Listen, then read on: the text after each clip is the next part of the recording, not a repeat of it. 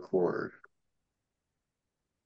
Hello, Jeff. Welcome to the show, Entrepreneurs, Business, and Finance. We're fortunate to have Jeff Vernon on the show this morning. How are you today?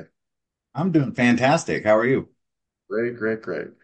Well, Jeff uh, used to live in Dallas, and as so many good uh, relationships happen, we were introduced by a fellow business colleague, uh, and Jeff has uh, tremendous experience in oil and gas, uh, as well as other things that we're going to talk about. And he's become a friend. Uh, he actually lives in Florida, and I made a point of uh, stopping him and meeting him when he was in Florida because we were introduced after he'd moved from Dallas to Florida.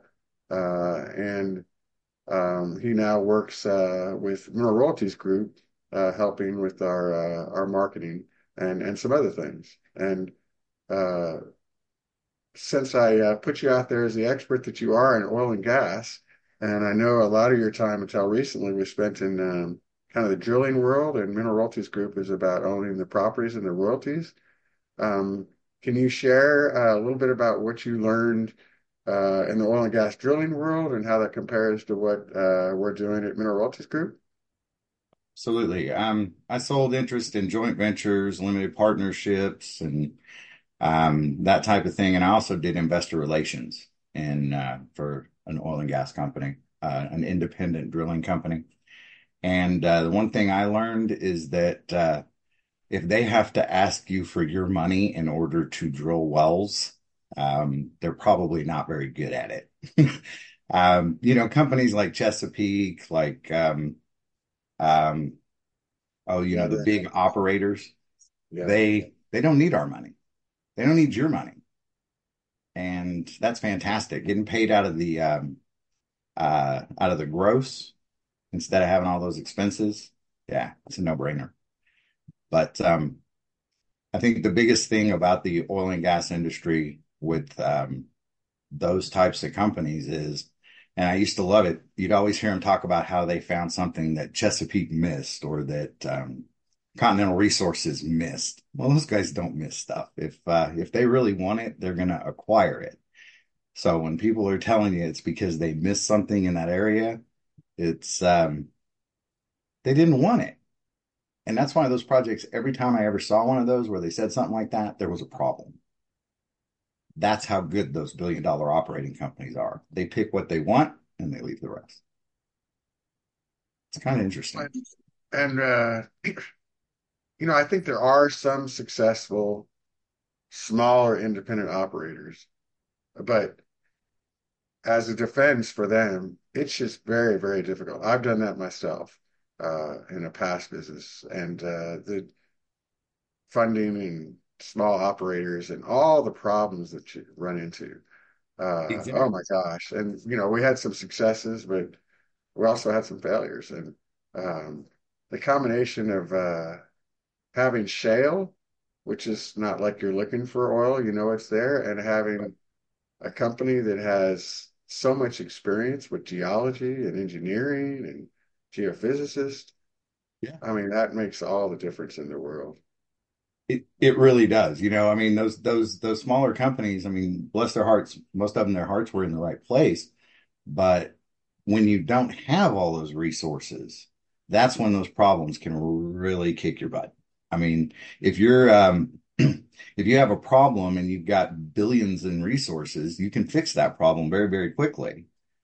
But if you don't, then sometimes it takes a little bit longer. You have to maybe go the cheaper route, and sometimes that's not as as effective. It's like these properties that uh, at Mineral Royalties Group, those companies have already spent tens of millions of dollars to drill wells.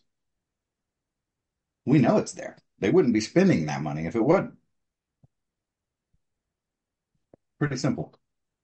And you know, I, I always do my best, and can't say that uh, I'm perfect by any means, but uh, try to you know work with people with good character. And uh, my understanding is you got kind of fed up with it, and you just got out of the business because it was just too much. It's too hard to see uh, people basically not do well, trying and and you know, failing or having problems. And, uh, um, but then when you learned about uh, mineral properties and you kind of had to be talked into it, to understand that, hey, this was different, uh, you kind of lit up with the excitement again and um, got back into the, the oil and gas. Is that an accurate uh, description? Absolutely. Yeah, being able to sell something that is a real asset that you know people get paid out of the out of the gross. They don't have any expenses, and all we pay is taxes. That that's incredible. And to be able to generate revenue for your family for generations off a single purchase, and it's truly passive income. It just it's mailbox money is what they used to call it. Now I guess you'd call it inbox money, you know, because because you just hear the little chime of the cash register or whatever you set up to tell you when those uh, those checks hit. Um, whenever you made money, you did it while you were sleeping, while you were doing everything else in your life. And truly royalties, most people don't understand that you can buy property underneath the ground under where a big company, billion dollar, potentially publicly traded company is is drilling and they pay you a percentage because you own the property. But that's what mineral properties, uh, mineral rights, uh, there's different names people give it, but that's what it is. So it's a it's a not a well-known business for most people. Yeah, and they've been doing it. Um, people have been able to buy mineral rights since like 1839 is when they first started that. Um, you know, you got families out in the Permian Basin as a perfect example. You know, back when oil was in the big boom in the beginning, when they were still going after traps and stuff like that, um, those families made a lot of money on what are basically dirt farms. They couldn't even grow stuff out there. And then as they depleted those resources, all of a sudden, you know, they weren't getting as much money. And then when they found the shale formation out there and started producing that, those people started getting checks again, just out of the blue in their mailbox. Could you imagine that? Just all of a sudden getting checks on a property that your family has owned for, you know, hundreds of years. Yeah. It's just mind boggling. Uh, it is, it is mind boggling. Well, another, you happen to live in an area that of the country, Florida, that has a lot of seniors because of the warm climate. Um, I'm certainly of an age now where, you know, my parents have passed away, and I went through um, rewarding times, but also difficult times when uh, they uh, both had dementia, Alzheimer's, um, needed help and different levels of care. And uh, I know another one of your passions and uh, uh, what you do is you help uh, seniors, and um, I think people are interested in that. What what you've learned and what you know about how to help your loved ones, uh, your parents or aunt, uncle, or anyone that you care about that uh, needs help as they get older. Because unfortunately, or fortunately, beats the alternative, as my dad used to say. We're all going to get older. Uh, yep. Inevitable. Yeah, so um, I, I, moved to Florida because uh, a friend of mine that I had worked with for years uh, took a job working for Life Alert, and uh, he uh, he offered me a job. And I happen to know a lot about Life Alert because back when it first came out, I was actually working in the security industry, and I remember talking to uh, the owner of the security company that I worked for. Was we had a big meeting, and he was talking about this wondrous thing, Life Alert. He's like, they can tell you if your equipment breaks. You know, security equipment, you have to hit the button and find out the hard way, right? Somebody might not answer if there's been a problem with the equipment. The only way to find out is to hit the button and find out. With Life Alert, nah, if anything goes wrong with that equipment, they call the person that's wearing it and say, hey, that device doesn't work. We're sending you a new one. Um, you know, if a safety device can fail you without you knowing it, it's not really very safe. And uh, I think the biggest problem we run into is people have become so cost conscious and they have the mentality that um, all this stuff is the same, but it's not. You can look at the paperwork that those companies send out with their equipment. It says you can't rely on this. It's not an emergency response device. And it's like, really? So why are you charging people for it?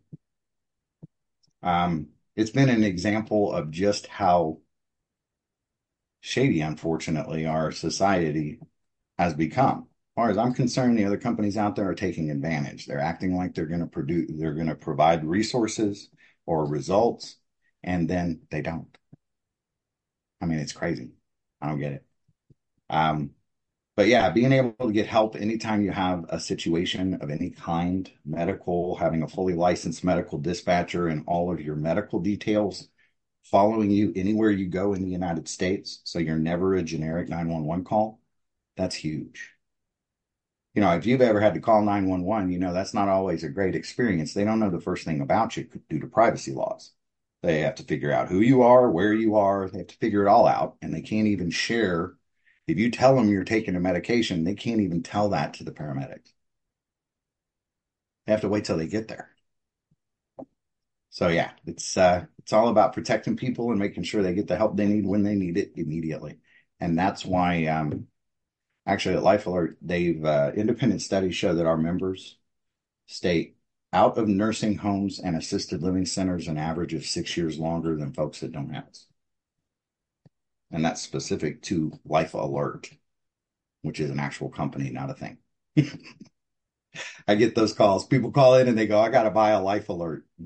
It's not a thing. it's not a and we've played around, you know, you call some of these other companies and you say, Yeah, I need to buy Life Alert. And they will happily sell you their system as Life Alert, which is a registered trademark. Weird, huh? Yeah. I guess that's why they keep getting sued.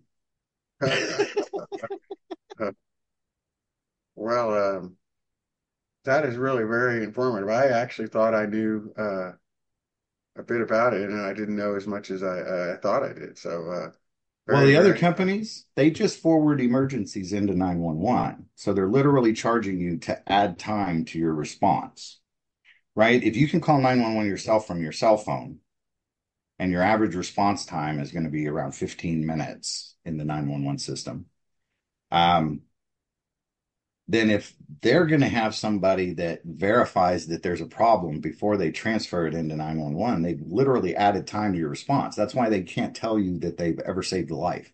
If you look at any of those sites for any of those other companies, nah, they'll talk about making you feel safe, but they can't prove that they've ever saved a life. Life Alert saves a life from a catastrophic event every 11 minutes. And we can prove it. So, big difference. Boy, that is absolutely astounding and encouraging. Also, yeah. you know, what? that there's good people at good companies that making a difference and and uh, you know making uh, money doing it. Um, that's uh, that's the American way. Yeah, absolutely. Absolutely. It's the, the you know, we're a, uh, Life Alert's a family owned business. So they're not publicly traded. They don't have stockholders that are making safety decisions based on money. Um, we manufacture our own equipment right here in the United States. It's top of the line. It's all state of the art. It's the best equipment in the industry and the most reliable. Um, yeah, I could charge a lot less too if I was importing cheap Chinese stuff from uh, you know, Wuhan, China.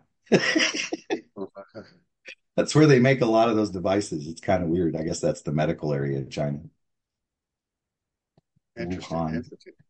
It is interesting. Yeah. yeah. I hear all kinds of stories, you know, uh, people call and they'll be cursing us out. I mean, when, when you get a call from an 80 something year old person and they're cursing you out because their life alert didn't work, and you're like, that's not life alert.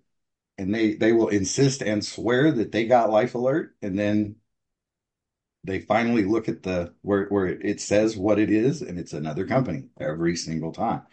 I had a lady say the other day, she goes, you mean my kids got me the cheap one? Sorry, but yeah, I mean, I wish I could tell you that that was a good one, but it's not, you know? Yeah. So I think that's the most frustrating thing about it is that the uh, misinformation that's out there. I mean, it's a it's been an education. These other companies use the same exact words that we do and mean something completely different. Uh, for instance, response times. When they say their response time, they're talking about how long it takes their um, uh, monitoring station agent to answer. So you hit your button, they say, "Is there an emergency?" in about 12 to 15 seconds. Life Alert's a little slower. Um, we say, is there an emergency? An average of 30 seconds. The difference is the person who answers is actually going to handle your entire problem from beginning to end. They're going to dispatch who you need. You're not going to get transferred, put on hold, or anything like that. You're fully qualified. The other one's just going to transfer you. It's like, what are you paying for? You can call 911 for free yourself from your cell phone. Yeah. When you boil it down like that, it, it seems so simple. Uh, that's one of my, um, I think, uh, belief system. Some of the most important things you can do in business is, is boil it down to the main point. And we say it like that. It's like, well, my gosh, uh, I thank goodness I don't need it, but uh, I'm ready to get it. you know what? You never need it till you do. It's like wearing yeah. a seatbelt. You don't you don't try to predict when you're going to need it. Am I going to need the seatbelt today? Because you're gonna you're you're not going to be right. We just wear it each time, and when something happens, okay, never mind. Really sign me up. Sign me up. Never mind. Sign me up. uh, uh, uh, well, I am uh, a little bit envious. I'm from Arlington, Virginia, and we used to have, you know, winters about 16, 17 inches of average snow. People in Buffalo and Maine and Minnesota and North and South Dakota, they all laugh at that. But so here I am in uh, warm, sunny Dallas, and uh, it's uh, been below freezing and came in, I think it was maybe a little above freezing this morning. And uh, there you are in sunny Florida. Uh, Let's see, what's the temperature? Hang on, let me see for you. Ah, it's 58. 58. Yeah. yeah. Oh boy, that's uh, that's tough stuff. Um, well, hey, really good to uh, work with you. Uh, listen to what you have to say. Uh, have our our friendship, and um, thanks for coming on the show. I think people find this interesting and, and fun. And uh, I will talk to you soon. For having me. Have a great day. You too. Bye. Bye bye.